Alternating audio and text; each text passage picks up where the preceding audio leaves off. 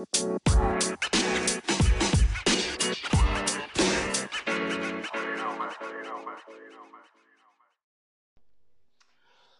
and welcome to my podcast, Money Lesson of the Day. I'm Duduzi Lutuli, investment manager at Lutuli Capital, and I created this short daily podcast to remind people that money and financial freedom are a byproduct of how we live and the habits that we cultivate over our life.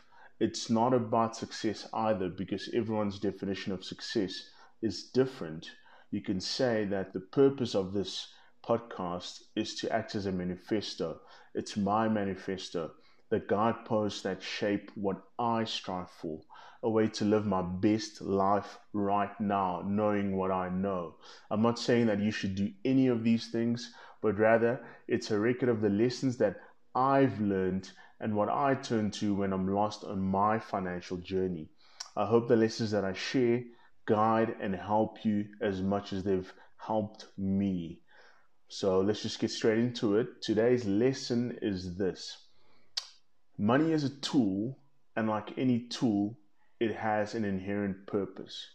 The purpose of money is spending. Money is meant to be spent. That's right, folks. Money is meant to be spent. So, what I mean by this? Let me just quickly explain. Working in the personal finance industry, it's not easy to say that, but I really think it needs to be to be to be said. I, along with many other personal finance bloggers, write in circles um, about saving and resisting spending. Some take it to the extreme. We know the rise of fire movements where people say you should save up to 70 or 80% of your income. Others turn it into a game.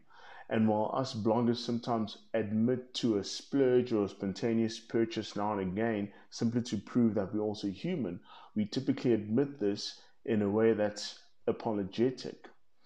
And I want to be clear about something. I haven't jumped off the deep end and I'm, and I'm advocating for just frivolous spending.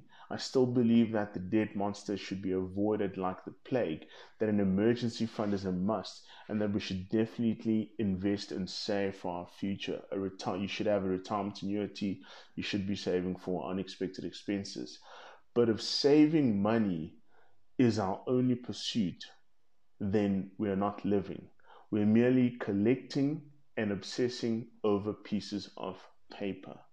My wife and I sometimes get so caught up in the numerical benchmarks and shaving the budget margin, saving where can we cut the fat, where can we trim, where can we save, save, save, save, because this is our job and what we do.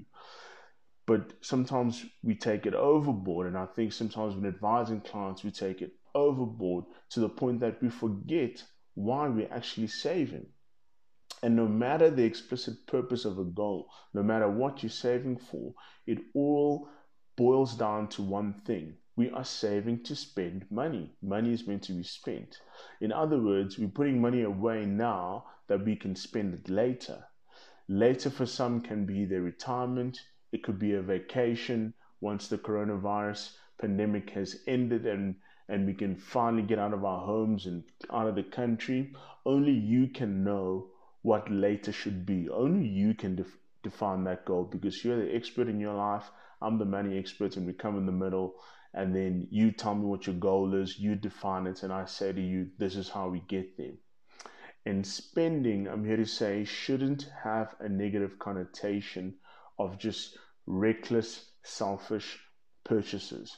Yes, that's part of the problem, but that shouldn't be the only connotation. We sometimes speak about spending in a way that it's portrayed just in negative connotations.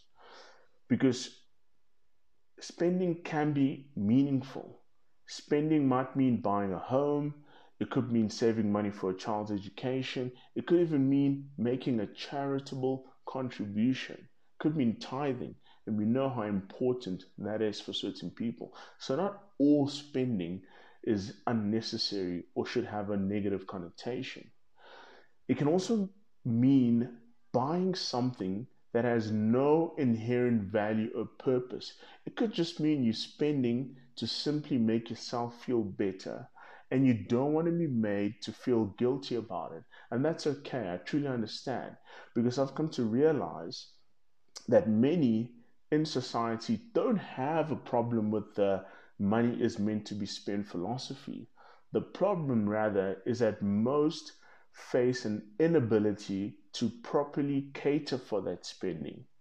And this is what, in as, as a personal finance blogger, is the problem that we're actually trying to address. It's not that you shouldn't spend your money, but rather you should structure your finances and have a spending discipline to allow you to properly cater for that spending.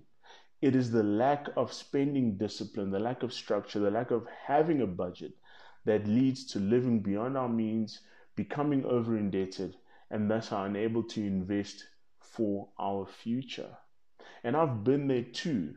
And I'm saying all this with the deepest of empathy. I know the pain of making stupid financial mistakes and then walking that slow journey back, having to rectify those mistakes.